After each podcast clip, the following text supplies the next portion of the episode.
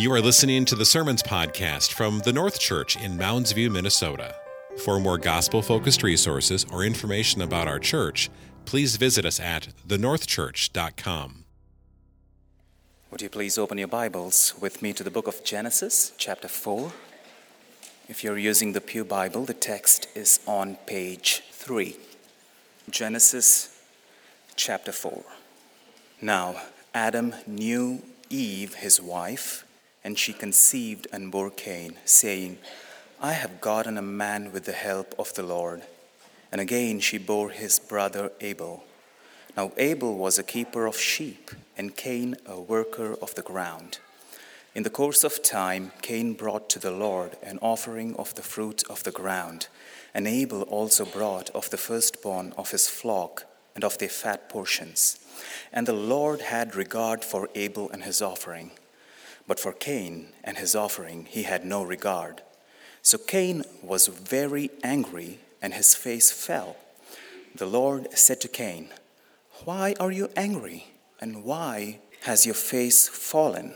If you do well, will you not be accepted? And if you do not do well, sin is crouching at the door. Its desire is contrary to you, but you must rule over it. Cain spoke to Abel his brother. And when they were in the field, Cain rose up against his brother Abel and killed him. Then the Lord said to Cain, Where is Abel your brother? He said, I do not know. Am I my brother's keeper? And the Lord said, What have you done? The voice of your brother's blood is crying to me from the ground, and now you are cursed from the ground, which has opened its mouth to receive your brother's blood from your hand. When you work the ground, it shall no longer yield to you its strength. You shall be a fugitive and a wanderer on the earth. Cain said to the Lord, My punishment is greater than I can bear. Behold, you have driven me today away from the ground, and from your face I shall be hidden. I shall be a fugitive and a wanderer on the earth, and whoever finds me will kill me. Then the Lord said to him, Not so. If anyone kills Cain, vengeance shall be taken on him sevenfold. And the Lord put a mark on Cain, lest any who found him should attack him. Then Cain went away from the presence of the Lord and settled in the land of Nod, east of Eden. Cain knew his wife, and she conceived and bore Enoch. When he built a city, he called the name of the city after the name of his son Enoch. To Enoch was born Irad, and Irad fathered Mehujael, and Mehujael fathered Methushael, and Methushael fathered Lamech. And Lamech took two wives. The name of the one was Adah, and the name of the other Zillah. Adah bore Jabal. He was the father of those who dwell in tents and have livestock. His brother's name was Jubal. He was the father of all those who play the lyre and pipe. Zillah also bore Tubal Cain. He was a forger of all the instruments of bronze and iron. The sister of Tubal Cain was Naamah. Lamech said to his wives, Adah and Zillah, Hear my voice. You wives of Lamech, listen to what I say. I have killed a man for wounding me, a young man for striking me. If Cain's revenge is sevenfold, then Lamech's is seventy sevenfold. And Adam knew his wife again, and she bore a son and called his name Seth. For she said, God has appointed for me another offspring instead of Abel, for Cain killed him. To Seth also a son was born, and he called his name Enosh. At that time, people began to call upon the name of the Lord. Well, this morning we resume our study of Genesis.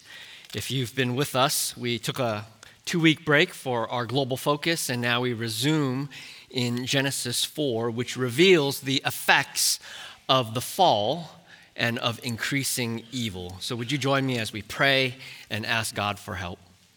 Father in heaven, open our eyes to see what you want us to see from this text so that we would be more like your son Jesus and that we would treasure him in all of life. We pray this in Jesus' name. Amen. In the English language, we'll often use idioms to describe the brokenness of our world. Murphy's Law says anything that can go wrong will go wrong. Some people like to call it the buttered toast effect. You guys heard of this? It's when you butter a piece of toast, if it falls to the ground, it will always land on the buttered side down. It's an expression to reflect our pessimistic outlook on life. We live in a fallen world, and there's many expressions of that brokenness. Our most famous pessimist is Eeyore from Winnie the Pooh, the stuffed donkey. Kids, you guys know what I'm talking about? And he says things like this. I'm not going to do the, the voice. Ben Catterson could probably do it, but I can't do it. He says, I'm not a pessimist, I'm a realist with low expectations. or, my glass is half empty and it probably has a crack in it too.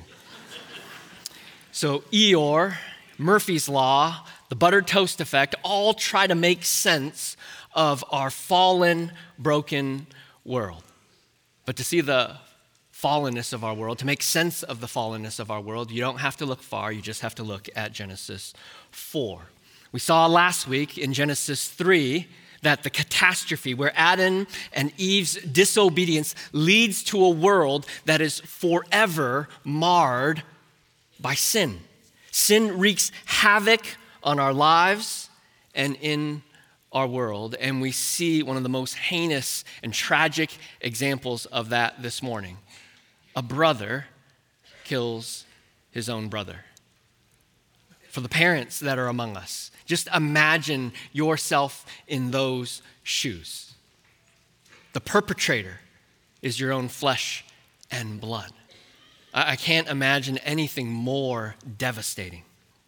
And yet, what we see in Genesis 4 is that in the midst of this increasing evil and increasing wickedness that God is faithful to preserve the seed of the woman. God is faithful to keep unfolding his plan of redemption for the world. God is preparing a way for the offspring of the woman ultimately, who will be Jesus Christ.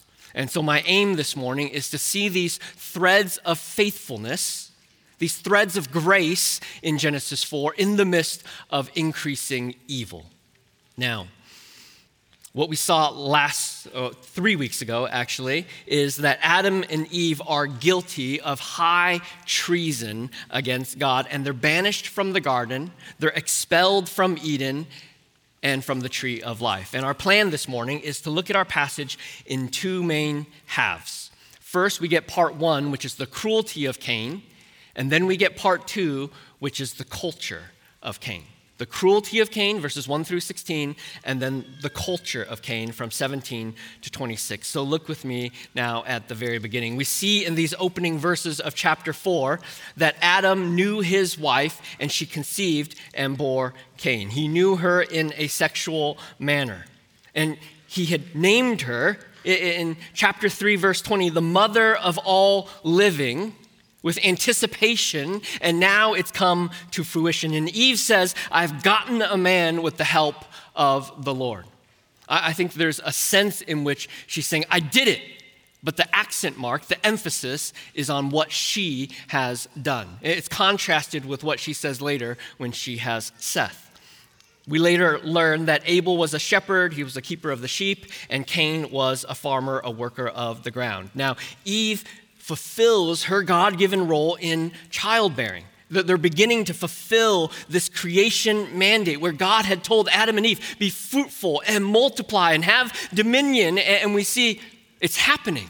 So there's this hopefulness, this hopeful note. Cain works the ground, Abel cares for the animals, and they live happily ever after, right? Sadly, no. The, the tension begins in verse 3. Cain and Abel bring offerings to God in worship, and this occasion sparks Cain's anger. It says, God, the Lord, had regard for Abel and his offering, this is verse 4, but for Cain and his offering, he had no regard. So Cain was very angry, and his face fell. Now, it's debated why Cain's offering was rejected. Is it because God preferred a blood offering versus a grain offering? Is it perhaps that animals were more welcome than vegetables? It's unlikely because Cain, just like Adam, is a gardener, which was assigned by God. And grain offerings and sacrificial animal offerings are required in the Mosaic law. I think our text gives us this clue. If you see verse 4, Abel's gift is described as the firstborn of his flock and of their fat portions. And if you were to see a parallel, Cain's offering should have said the first fruits of his harvest. But it doesn't say that. It's just an offering of the fruit. So Abel gives the very best portions to God, the finest of his animals and the fat portions. Think ribeye steak and not ground beef. Now, Later in the Old Testament, God instructs Israel when they bring offerings in Exodus 23, Exodus 13, they're to bring the first fruits and the firstborn from the flock. But Cain doesn't do that. And I think this reveals his indifference towards God. The offering reveals the heart of the giver. Uh, that, that's what Jesus taught in Mark 12 when he talked about this poor widow that came to the temple and she gave two coins that together made up a penny. So she gave very little financially. But what does Jesus say about her offering? He says that she contributed much because she gave all that she had. So motives matter. And God accepted Abel's gift because it was offered with this heart of reverence, but Cain's was rejected. I think he was just going through the motions. Now, God comes and says to him, verse 6, he says, Why are you angry? And why has your face fallen? If you do well, will you not be accepted? And if you do not do well, sin is crouching at the door. Its desire is contrary to you, but you must rule over it. There are several strands of grace here in these verses. Did you see them? First is that God is still present among his people. They've been banished from the garden, you would think that they would have no relationship with a holy God despite their sin, in light of their sin. But God speaks to Cain face to face. This first family still enjoys intimacy with God. The second thing we see is that God comes and questions Cain as an opportunity for him to confess his sin, just like we saw in chapter 3 in the garden when God comes to Adam and Eve, here is an opportunity to own up to their sin, for Cain to come clean. The third strand of grace we see is that God even gives Cain instructions to not let sin overcome him. You see that there in verse 7? You must rule over it. Here we get sin pictured as a predator crouching in the doorway, ready to pounce on its prey.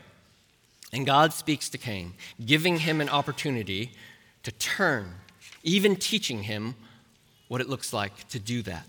Emotions don't just happen to you, but we control them. But the story continues. Verse 8 Cain lures Abel into the field. This is calculated, this is premeditated, and this is without remorse. And he kills him. And God again comes to him. Where is Abel, your brother? And Cain, instead of saying, Oh, I, have made a terrible mistake, I, have done wrong, Lord. What does he say instead? In infamous fashion, he says, I don't know. I do not know. Am I my brother's keeper? He flat out lies, and then he arrogantly comes right back at God. You expect me to know where my brother is at all times? I have no clue. It shows his shamelessness. Adam and Eve at least understood and hid themselves with fig leaves. Cain just stands there and says, Don't know, as he wipes the blood off his hands. Cain's answer reveals his hardened heart. The Old Testament later will teach in Leviticus and Numbers that brothers are to avenge each other and to help one another. Verse 10 what have you done? The voice of your brother's blood is crying to me from the ground. Leviticus 17:11 says life is in the blood and to shed innocent blood is to defile the land. Numbers 35:33 says, You shall not pollute the land in which you live, for blood pollutes the land, and no atonement can be made for the land for the blood that is shed in it, except how? Except by the blood of the one who shed it. That's Numbers 35, 33. It means that Abel's blood cries out for justice, and what would be just in this moment is that Cain would likewise be killed. But God again shows grace. Now, God issues Cain's punishment. We, we saw curses back in Genesis 3, but it was the serpent that was cursed, and it was the ground that was cursed. But now, Cain himself is cursed. You're cursed from the ground, which has opened its mouth to receive your brother's blood from your hand. Verse 12 When you work the ground, it shall no longer yield to you its strength. You shall be a fugitive and a wanderer on the earth. It, it, it really is quite tragic. Cain protests. This is the first protest that we see here. And he says it's going to be like a death sentence. So just notice with me Cain shows no remorse for the killing n- no sorrow, no shame over the murder of his own brother. But now, when he gets punished, he has all of this self pity. And this is the picture of sin, isn't it? That when we get found out, we have earthly sorrow, but not godly grief. Cain cares only about his punishment, not the innocent blood that he's shed. And I think what the reader is supposed to see is this increasing wickedness that continues and continues to grow. Cold blooded murder, no remorse. Punishment comes, that's the only thing he cares about. And yet there's this another thread of grace. God indeed does protect Cain. He says in verse 15, if anyone kills Cain, vengeance shall be taken on him sevenfold. That sevenfold is the picture of completion. It doesn't mean whoever kills him, you know, six of his other siblings or family is going to be killed. It's just this picture of completion, full retribution. And the Lord put a mark on Cain, lest any who found him should attack him.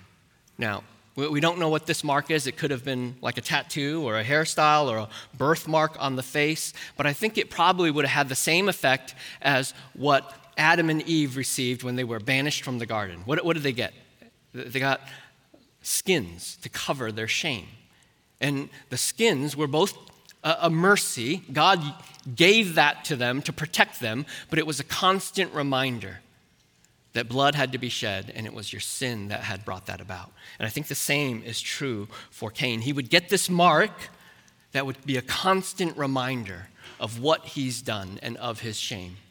And yet, it would serve to protect him. And now he's driven away even further east of Eden. Now, I want to see several things from this first part of our passage. The first is that we should beware of giving Satan a foothold with our sin. Beware of giving Satan a foothold in our sin. Cain allowed bitterness and resentment to become full blown murder. And so this morning, are any of us harboring a grudge? Is there unforgiveness somewhere in your own heart? Don't allow it to grow into hatred and anger and rage and even the very seeds of murder. And this is true of all sin, isn't it? Compromise with sin sears our conscience. If we entertain a little bit and say, it's not that bad, it has a tendency to grow and grow and grow. Anxiety becomes unbelief. Lust eventually it becomes adultery or fornication or a sexual addiction. Laziness becomes a languishing spiritual life. Sin prowls around like a devouring lion. It's not a cute little kitten that you can control. I remember reading a story of a man in South Africa, and there was a flood that happened, and so he ended up adopting this baby hippo which ended up being separated from its mother. And he raised it like his, uh, his own. He brushed its teeth, he, he, created a little lake for it on this farm in South Africa, and for six years, he, it was like family. And he said, You can totally have a good relationship with a hippo which happens to be the most deadly of animals and has the most kills of humans than of any animal, I believe. Well, eventually he was eaten and killed by this hippo, this pet hippo. That's what it's like to entertain and play with sin. And our culture says the complete opposite thing, doesn't it? It says, be free. Just indulge your passions. Just do what you want. Just be your true, authentic self. Whatever you want to do, just do it. That's what God would want, anyways, right? Indulge to your heart's content. And yet we see again and again and again in our world that it's this that leads to all sorts of heartache and pain substance abuse, addictions, sexual morality, ruined lives, ruined families, ultimately, spiritual death.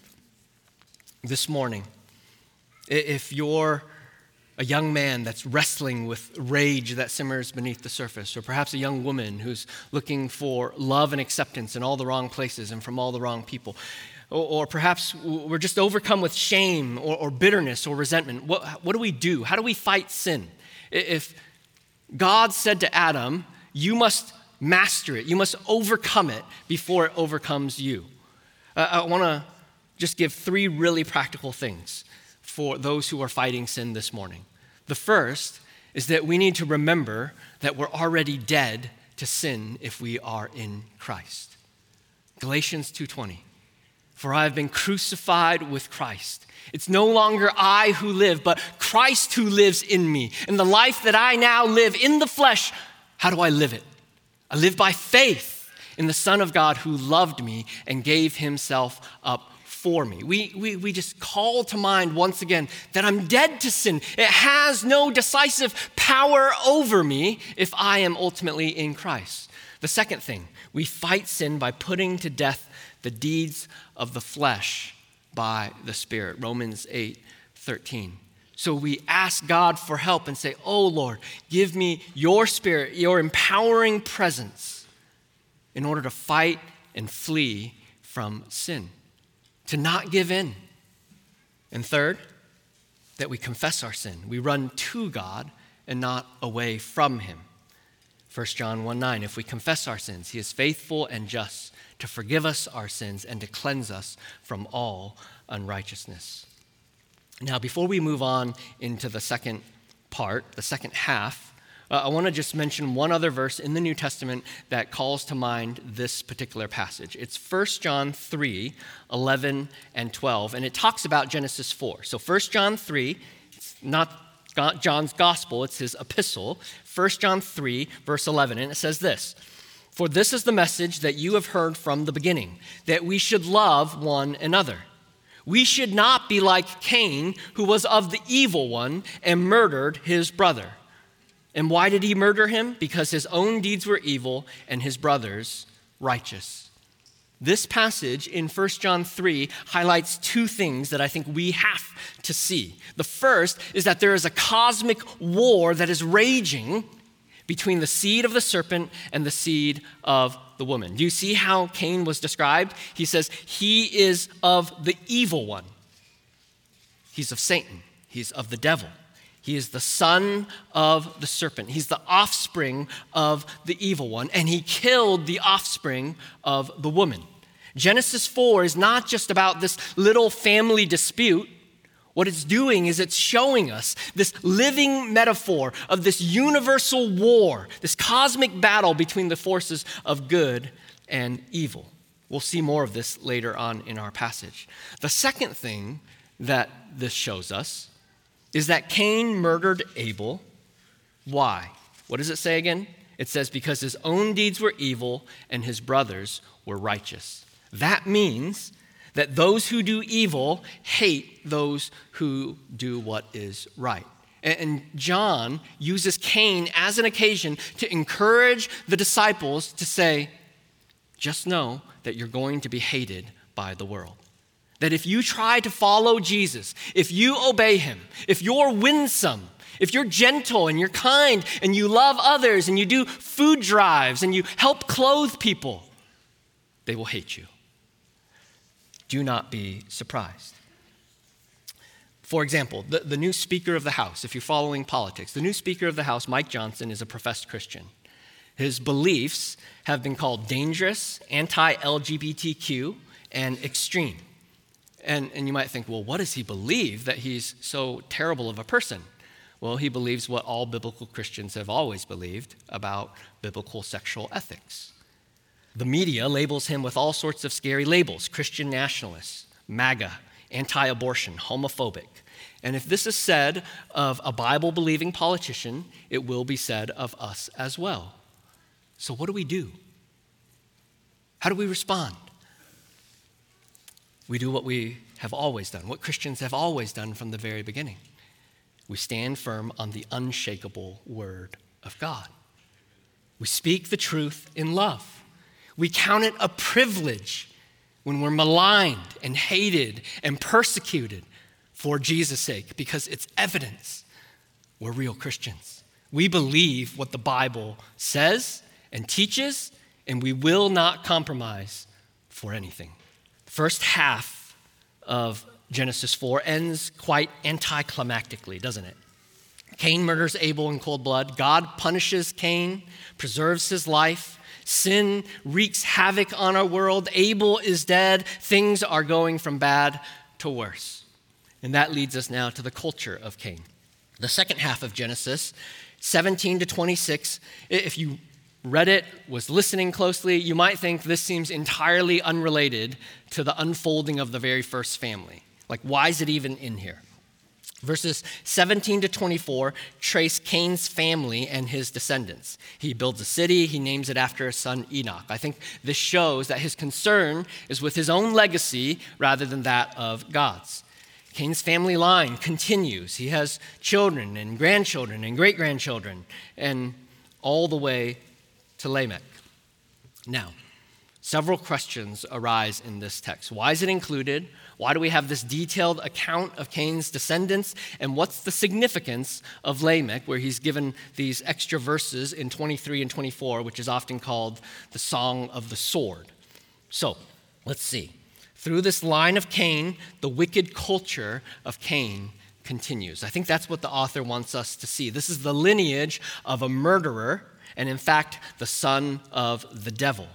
Cain hates Abel for his righteousness. So, what we see is this increasing wickedness and evil at work in the world.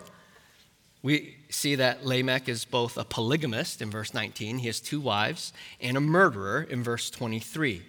So, this increasing evil shows the active work of the offspring of the serpent, that there's going to be enmity between the offspring of the serpent and the offspring of the woman.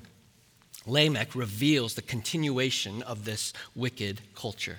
Now, in our day and age, it's probably necessary, it is necessary, unfortunately, to give an apologetic against polygamy. The first polygamist is a wicked man who boasts in killing a man in the line of the offspring of the devil. This describes reality, it's not prescriptive. What it's showing is that even marriage is marred by the fall marred by sin, that mankind begins to live contrary to God's design. Genesis always portrays polygamy leading to painful consequences and relational strife. You can even read about it in Deuteronomy 21 15 to 17. And yes, the Bible records many of the heroes of the faith, Abraham and Jacob and David and Solomon, practicing polygamy, but it never commends their behaviors. I think polygamy is the ominous note that is struck time and time again to show their departure away from God's design. One writer put it this way The story of the first polygamist in Scripture establishes that those who follow Lamech's polygamous ways do so not out of righteousness, but because they've sinfully embraced the ways of the serpent and followed in the pattern of Cain's unrighteous seed. Now, Cain's descendants establish a contrast for what we'll see next week in Genesis 5, where we'll trace the line from Adam through Seth all the way to Noah. But we'll talk about that next week. Now, the account of Genesis doesn't answer every question that we have, but maybe one question in some of your minds, maybe the kids, maybe some of the adults even, is where did Cain find his wife? Well, it's good to understand that Adam and Eve had many other children besides Cain and Abel and Seth. Look with me at Genesis 5 4. It says, The days of Adam after he fathered Seth were 800 years. And then it gives us this, and he had other sons and daughters. So it's likely that Seth and Cain married one of their sisters. This is later prohibited in the Bible, Leviticus 18 9. But everyone comes from Adam and Eve. Now, Adam lived 930 years, 130 before he fathered Seth, and then another 800. So 930 years. Just imagine if you were in your prime for 600 years and there's no contraception, you could have a lot of children, right? We had five in 10 years. If I had 800 years, not quite 400, but you know, you could have a lot of kids each subsequent generation, if each subsequent, if you had children and by 20 years old, if they had their own children, Adam and Eve, if they lived, and he did, 930 years, he would have seen the 45th generation. Great, great, great, great, great, great, great, great grandchildren. You get the picture. So it takes no stretch of the imagination to see how the earth quickly populated. In Egypt, Jacob's 12 sons, I think they went into Egypt with like 70 people, and they turned into millions of people within 400 years of slavery.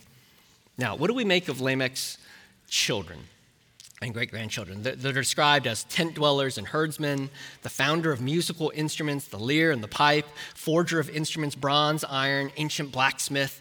I think what we see is that there is this common grace that's at work. There's the establishment of a city, there's tools, there's technological prowess that's taking place, there's human development that grows.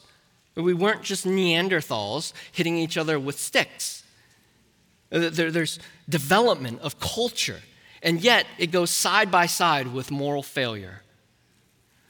Uh, we see this in our world today, don't we? We have technologies that can cut down uh, on the type of work, dangerous work that people do, and it's those same technologies that destroy life. Uh, we can heal diseases and have surgeries and laparoscopic whatevers, and then we go in and we take the life of an unborn child.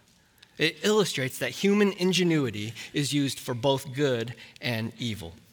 Now, let's zoom in on verses 23 and 24. Lamech said to his wives, Adah and Zillah, Hear my voice, you wives of Lamech. Listen to what I say. I have killed a man for wounding me, a young man for striking me. If Cain's revenge is sevenfold, then Lamech's is 77fold. What, what is all that about? It's the arrogant boasting of a violent man. He's boasting of a vengeance of a guy who scratched him, and he said, I killed him. Essentially, if you dare scratch me, I'll murder you and your whole family. That's the boasting that Lamech is doing here. How dare you mess with me? Don't you dare.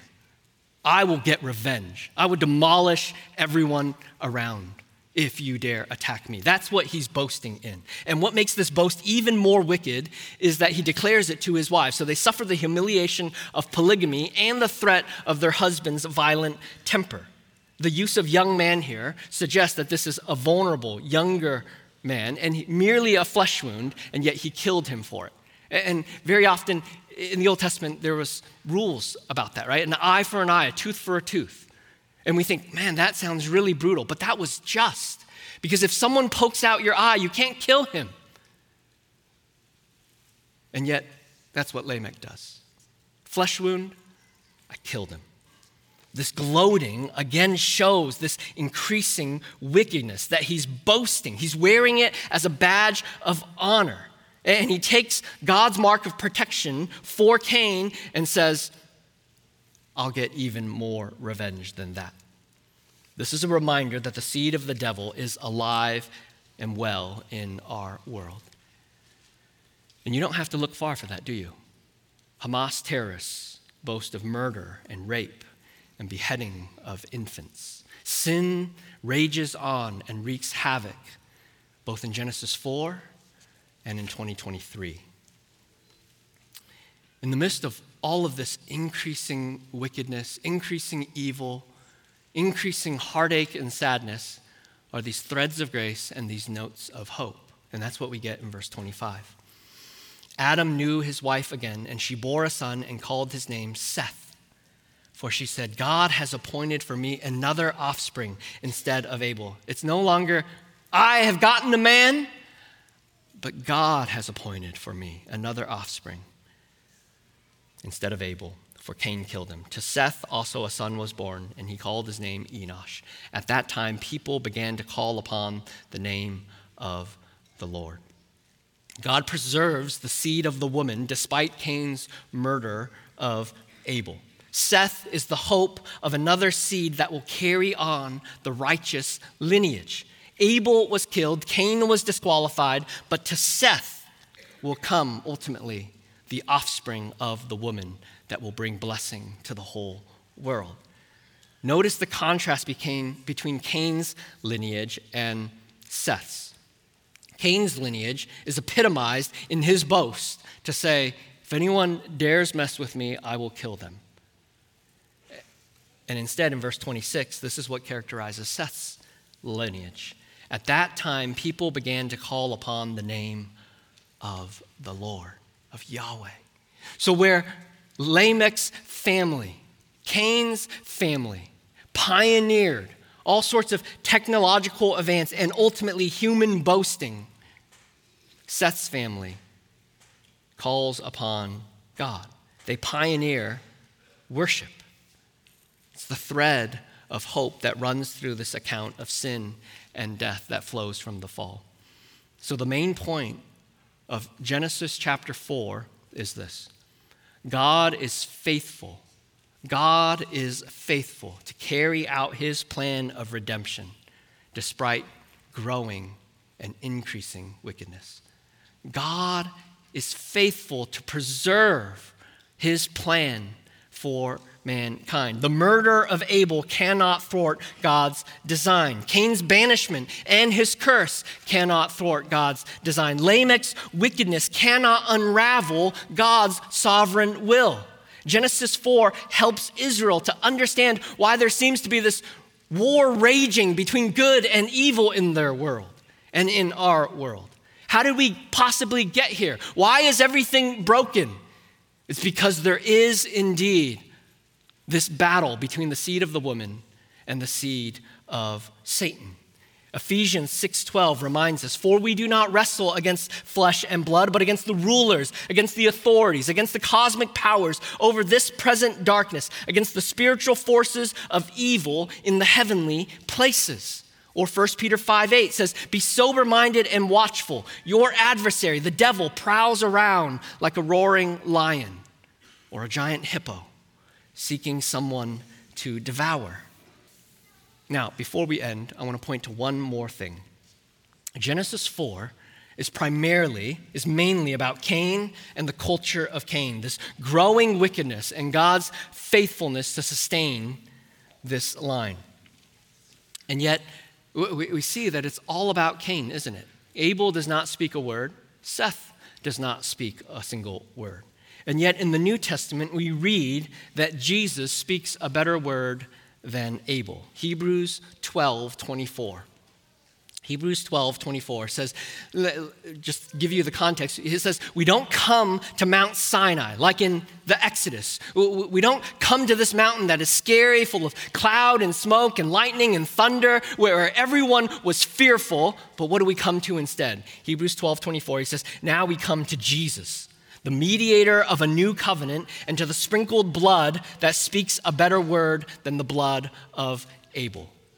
Now, what does Abel's blood speak? If it speaks a better word than what Abel's blood speaks. Abel's blood from the ground cries out for justice, for vengeance, for retribution. But now in Jesus, his blood speaks a better word. So, what does Jesus' blood speak? Well, throughout the book of Hebrews, we get this picture of Jesus comes as the high priest and he inaugurates a new covenant by his blood. He's both the priest and the sacrifice. He enters into the Holy of Holies Not by killing the blood of a bull so that he could sprinkle it, but by his own blood he enters in. He secures eternal redemption for his people. He purifies his people, gives them forgiveness of sins. It's his blood that is sprinkled that washes us clean. And so Jesus' blood doesn't cry out for justice. Jesus' blood is what obtained justice, so that now he speaks. This is the covenant that I will make with them in those days, declares the Lord. I will put my law on their hearts and write them on their minds. I will remember their sins and their lawless deeds no more. Jesus' blood speaks that word for his people. No more lawless deeds, no more sins. They are forgiven. This is why we can come to Jesus. We have confidence to enter into the holy places by the blood of Jesus. We have full assurance of faith. Why? Because our hearts have been sprinkled clean, our bodies have been washed with pure water, and we hold fast to Jesus because he alone is faithful to bring us all the way home. So, unlike Lamech, who boasts in revenge 77 fold, Jesus says, No, no, no. When your brother sins against you, you forgive them 77 times because of what I will accomplish in the cross, because of what I will purchase. Unmerited grace, so that you would be forgiven of all your sins, way more than 77 or 77 times 77.